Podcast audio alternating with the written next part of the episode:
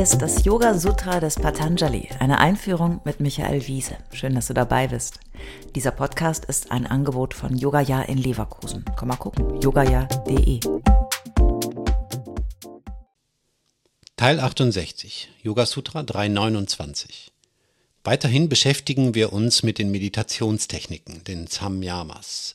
In der letzten Folge ging es dabei vor allem um die Konzentration auf vermeintlich Äußeres, wie die Sonne, den Mond, den Polarstern und genau, ein Elefant war auch dabei. Im heutigen Sutra geht es um den Blick nach innen, wir können durchaus in der Reihenfolge der Samyamas ein Muster wiedererkennen, das wir schon in den ersten beiden Gliedern des achtfachen Pfades gelernt haben. Es begann ja damals mit den Yamas, den angemessenen Verhalten gegenüber der Außenwelt, und dann erst kamen die Niyamas, die sich mit dem guten Umgang mit sich selbst beschäftigen. Während in den vorherigen Samyamas unsere Beziehung zum Kosmos im Vordergrund stand, schauen wir nun in den inneren Kosmos. Im Grunde genommen gibt es hier keine Trennung, denn das Kleinste ist ebenso in allem enthalten, wie das Größte im Kleinsten repräsentiert ist. Für Yogis und Yoginis ist diese Verbindung zwischen dem eigenen Wesen und dem Allwesen ein entscheidender Schlüssel.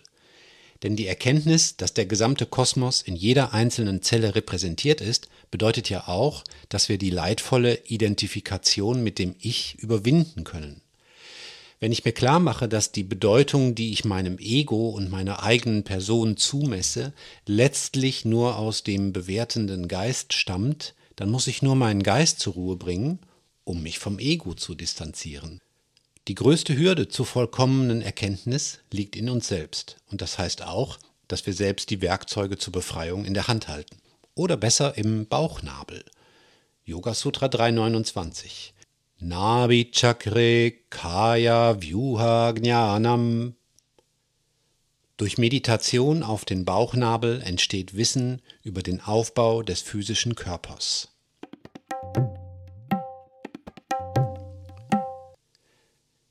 Nabi Chakra ist das Nabelchakra. Das ist ein wichtiger Ort für die Wahrnehmung des eigenen Körpers. Und hier gleich mal ein bisschen Angeberwissen für dich, falls du mal danach gefragt wirst. Bei Patanjali steht sonst nichts vom berühmten sieben Chakrensystem, dem vermeintlichen Energiezentren des Menschen. Das ist im Zusammenhang mit der berühmten Kundalini-Energie ein recht populäres Konzept, das aber für Patanjali keine Rolle spielt. Hier ist wörtlich der physische Bauchnabel gemeint, an dem unser Körper ja schließlich entstanden ist. Ich werde in meinem Yoga-Unterricht nicht müde, die physische und geistige Selbstwahrnehmung von diesem Zentrum aus zu entwickeln. Hier am Nabel unserer Mutter begann unsere Präsenz auf dem Planeten und unsere Keimblätter wuchsen und gediehen und bildeten unseren physischen Körper aus. Ein Asana steht vielleicht auf Füßen und Händen, aber es entfaltet sich energetisch aus dem Bauchnabel heraus. Auch muskulär ist der Bauchnabel ein interessanter Konzentrationspunkt. Wenn wir uns im körperlichen Yoga-Training konzentrieren auf den Bauchnabel und die um ihn herumliegende Muskulatur und Haut und Faszie aktivieren, stabilisieren wir unsere Haltung, richten uns auf und geben einen Impuls in den gesamten Körper, der uns helfen kann, ein Asana wie einen Stern am Himmel strahlen zu lassen. Wenn wir hingegen in einer sitzenden Meditation den Bauchnabel entspannen, strahlt Weichheit und Gelassenheit in den Körper aus. Auch auf der mentalen Ebene liegt in der Konzentration auf den Bauchnabel das Wissen über unseren Körper verborgen. Denn der physische Körper besteht ja nicht nur aus Haut, Knochen, Muskeln und Nerven.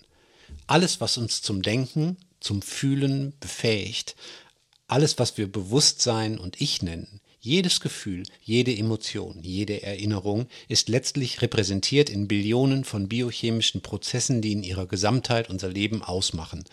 All das ging einst von deinem Bauchnabel aus. Der Bauchnabel ist ein wunderbarer Ort. Du solltest ihn unbedingt mehr wertschätzen. Du darfst dich da jetzt gerne mal berühren. Wahrscheinlich hast du das sowieso schon gerade gemacht, oder? Das ist toll. Um sich selbst zu begreifen, darf man sich gerne begreifen.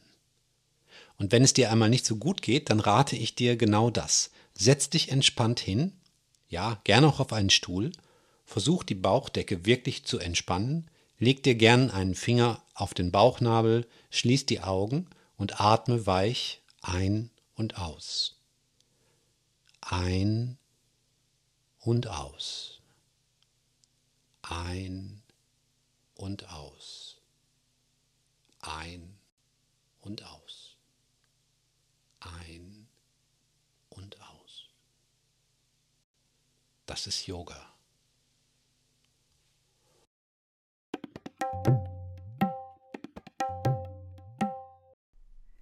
Alle bisherigen Folgen kannst du jederzeit nachhören, auch wenn du jetzt erst eingestiegen bist.